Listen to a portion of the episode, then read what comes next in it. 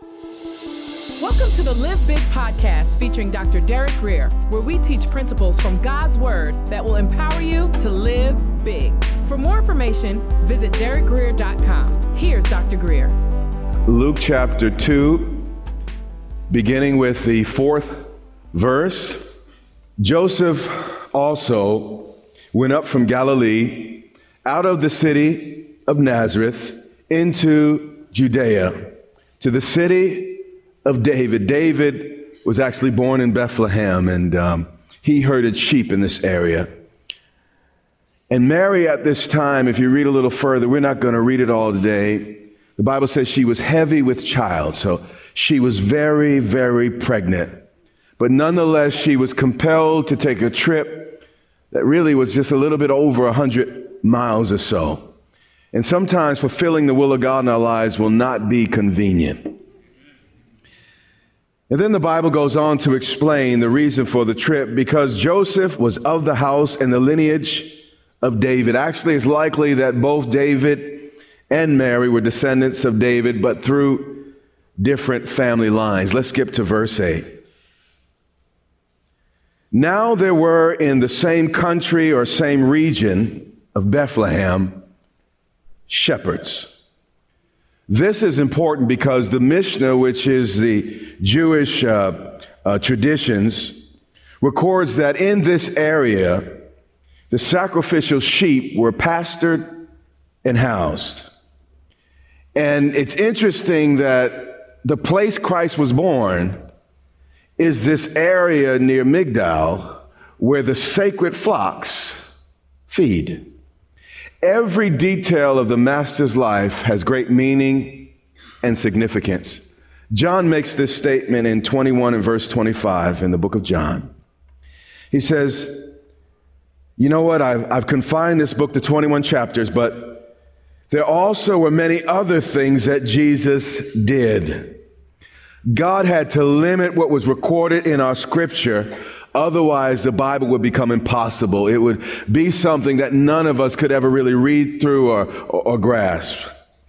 And there are also many other things that Jesus did, which, if they were written one by one, if the scripture enlarged upon every detail, I would be out of my job. And he says, I suppose that even the world itself could not contain the books that would be written. No library would be big enough you could not carry your Bible into church. There wouldn't be a computer large enough to store the record of all that was accomplished in the life of our Jesus. So every word in the Bible is very intentional. God put some things in, left some things out, and the reason he did, he, he made sure that the things we absolutely needed to know were there. And then he assigned people like, like you and I to research and, and, and to get greater understanding of the things that were written. Luke chapter 2 and verse 8. Now there were in that same region of country shepherds living out in the fields, keeping watch over the flock by night. This is why we sing Silent Night and Oh Holy Night and, and those songs because of, of God's visitation to these shepherds. And behold, an angel of the Lord stood before them. Now it's interesting that God would select shepherds. Shepherds were not respected at all in Jewish culture and society. In fact, in a court of law, if you were a shepherd, your testimony would not be accepted. That's how low, if you will, or lowly the, the, the shepherds were, were viewed in, in Scripture. But these shepherds, according to the text, actually were not ordinary shepherds. Because of the location where they pastored, the first generation understood exactly who this passage was referencing. These were shepherds. These were unusual shepherds. These were shepherds that operated under rabbinic authority.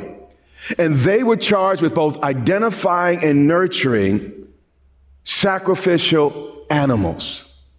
Every year, uh, the, a sacrificial lamb was, was raised. The paschal lamb, the Passover lamb, was raised in this flock. Leviticus 22 and 19 tells us a little bit about these sacrificial animals that these men shepherded. It says, You shall offer of your own free will a male without what? Blemish. These cattle, these goats, these sheep were all without blemish. They were extraordinary animals, and they were bred only to point to the coming Messiah. And then it says, Whatever has a defect, you shall not offer meaning a defective or a, a, blemished animal was never offered on the altar. In fact, in Malachi, God reproved the people for doing so. So if Jesus is the Lamb of God, he was the first man since Adam to have no blemish, no defect. He had not one mole. He didn't have one crooked tooth. Jesus' eyes were perfectly clear, nothing missing, nothing broken, everything proportioned, perfectly matched. Jesus was extraordinary in every single way. There was nothing average about the Passover lamb, and there was nothing average about our Jesus. John 1 and 29. Because we know of the birth of John the Baptist, we know that his daddy was a priest. And priests' children were raised uh, lots of different discipline, lots of study, and they would watch their daddies as they would tend to the affairs of the temple.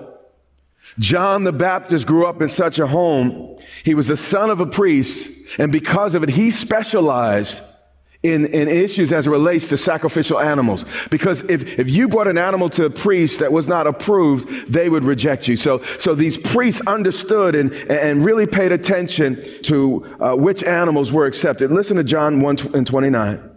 The next day, John saw, and the Bible says saw there for a reason, Jesus coming to him and said, Behold, the Lamb of God.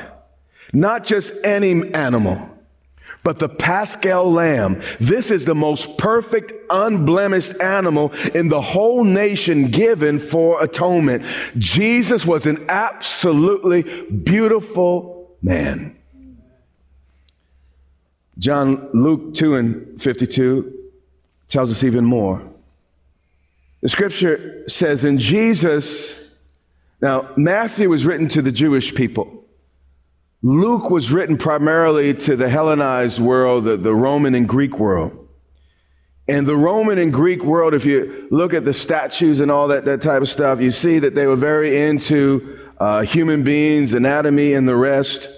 So it's not surprising that Luke wrote this in his gospel. It says, And Jesus increased in wisdom and stature. And it's a statement that really doesn't need to be in the Bible because, of course, you say, well, if all it means is Jesus grew, I mean, of course he grew. He was a baby and he grew into a man.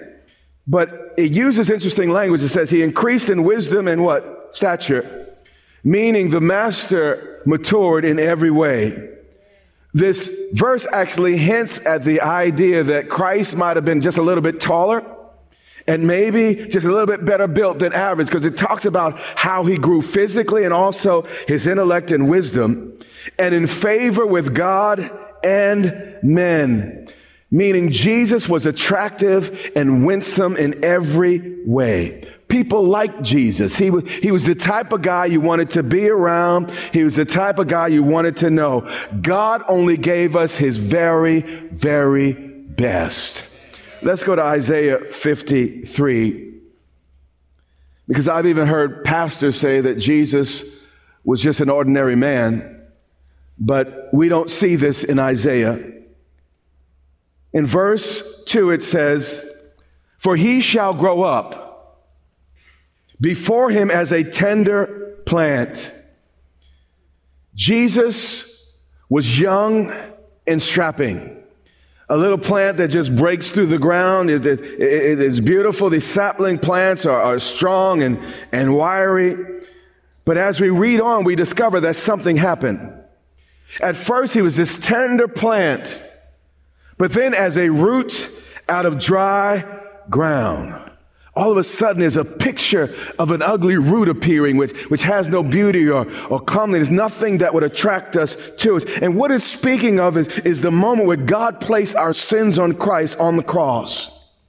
And when that happened, actually, darkness came upon the, the, whole land. And I think what happened to Jesus was just too hard for anyone to look at. So God had to dim the lights lest people began to just be absolutely overwhelmed. When he was on that cross and the sins of the world were laid upon him, I believe his face became swollen, distorted. He was absolutely unrecognized. The beautiful man was unrecognizable to any who had ever known him, not just because of the beating but because of the sin of the world that was placed on him. If you saw the movie Rocky and at the end he could barely see through his eyes, you'd have to combine the elephant man Rocky and some things we've not imagined to get a picture of what Jesus looked like on that cross. Remember, the soldiers took turn punching him in his face. Remember, he was beaten with the cat of nine tails, and, and those things wrap around your body and would sometimes pull off parts of your face as well. And, and then on top of that, every sin that had ever been committed had been laid on him. And that's why he said, My God, my God, why hast thou forsaken me? Because he was bearing the sin of the world, and sin impacts you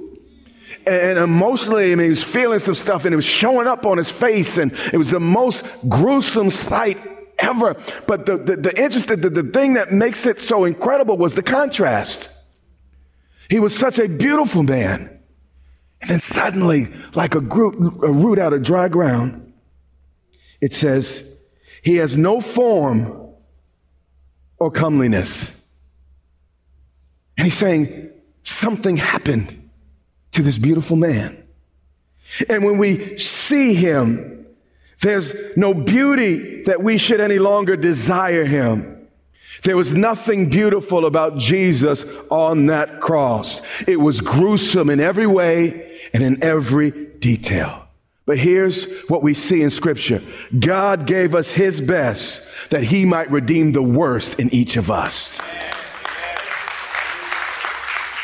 Luke 2 and 9.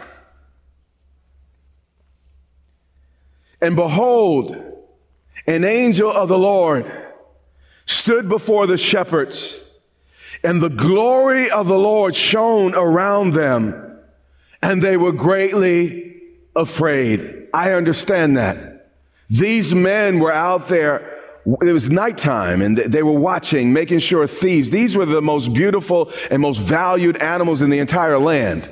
And there were thieves out there that would come and try to steal uh, the flock. There were wolves out there, etc. So, so you know, of course, they, they established their perimeter, and everyone's you know bent down, and they had a few maybe up watching at night, and maybe they took turns. But suddenly, out of out of nowhere, this this, this big old shiny man shows up in the midst of them, and of course, the shepherds were frightened. It made no sense. How did this happen? Where did you come from? And they didn't know whether to, to, to, fight or flight. They didn't know exactly what to do in this situation. In verse 10, the angel spoke quickly. He said, Do not be afraid. I'm not here to hurt you. I'm not, not trying to harm you. I need to show you something. For behold, I need you to look at something.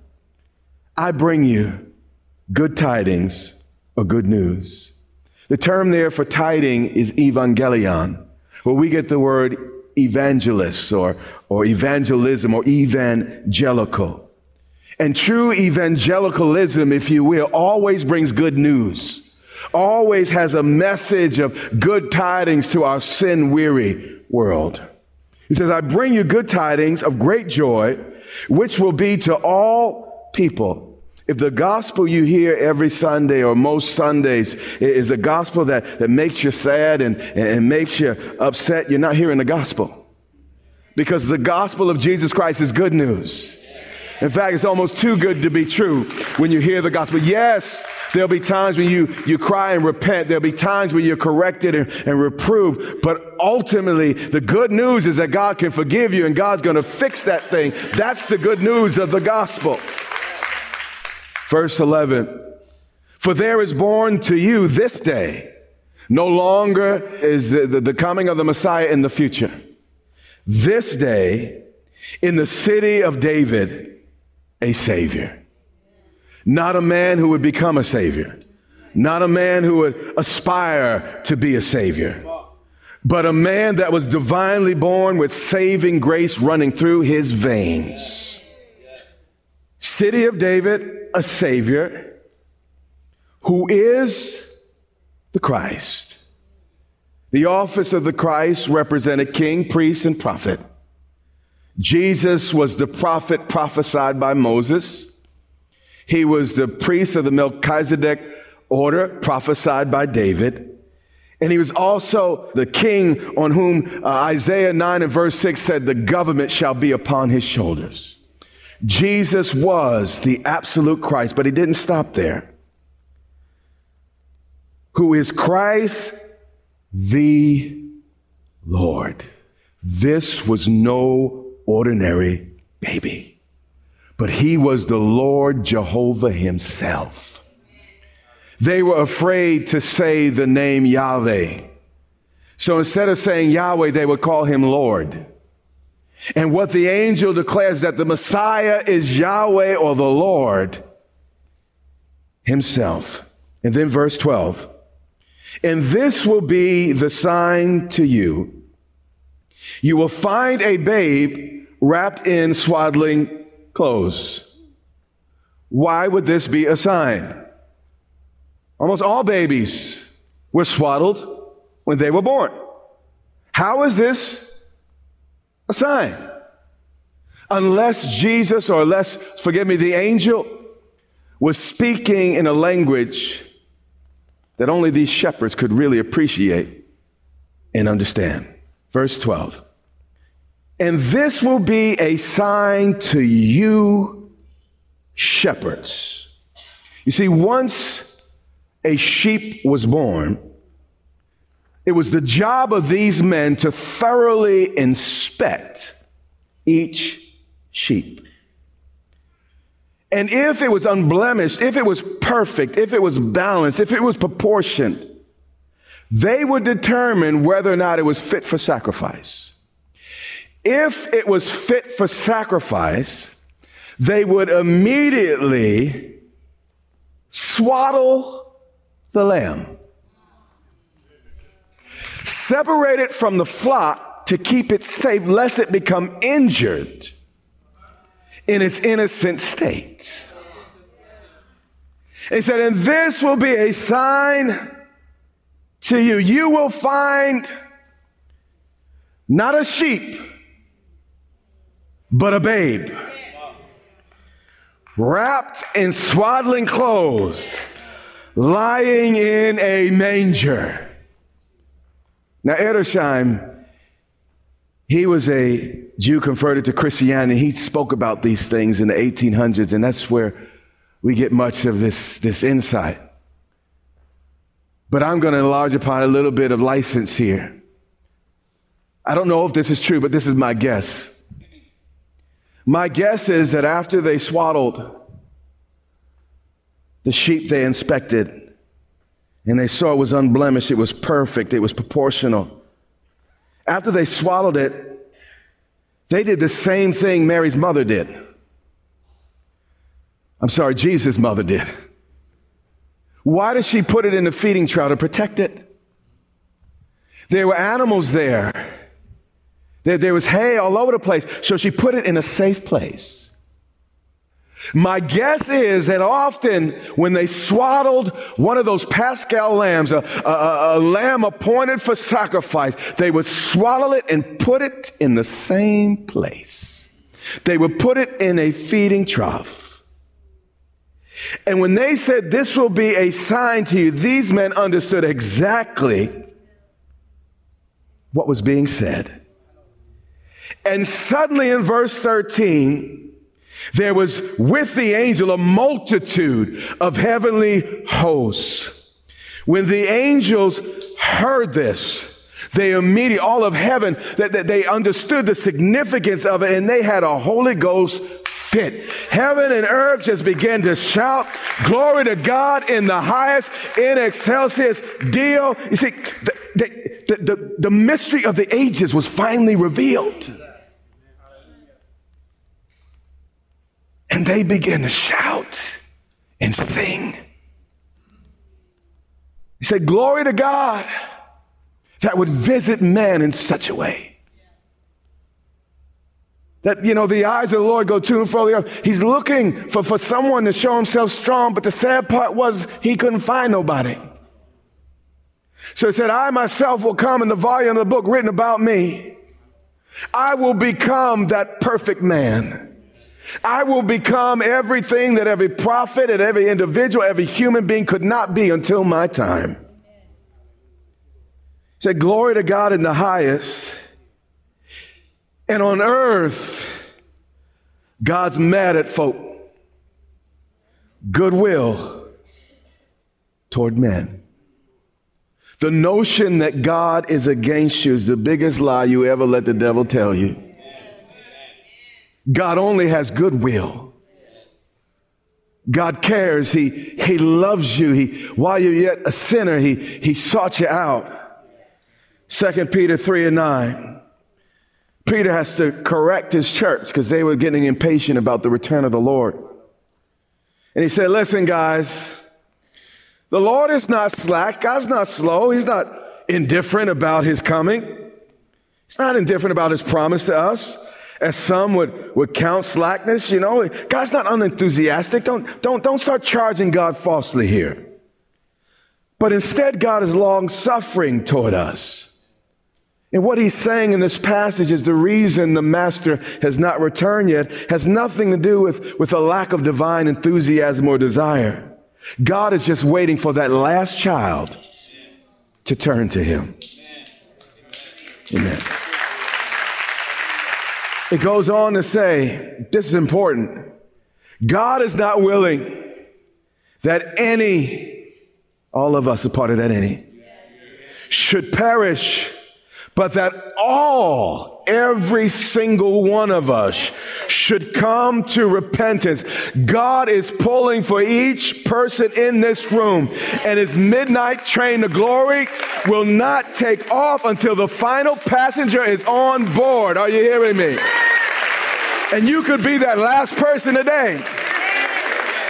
Luke 2 and 15. So it was when the angels had gone away from them into heaven, they had a party, man. And the angels, they look at each other, man, what just happened? And he said, Let us now go to Bethlehem and see this thing that has come to pass, which the Lord, I, I gotta see this. The Lord has made known to us. See, when God really shows up in your life, you'll do whatever it takes to find out more. People won't have to drag you to church. You want to be there because you want to find out more about this Savior. You have been listening to the Live Big podcast with Dr. Derek Grier. For more information, visit derekgrier.com or follow Dr. Grier on social media.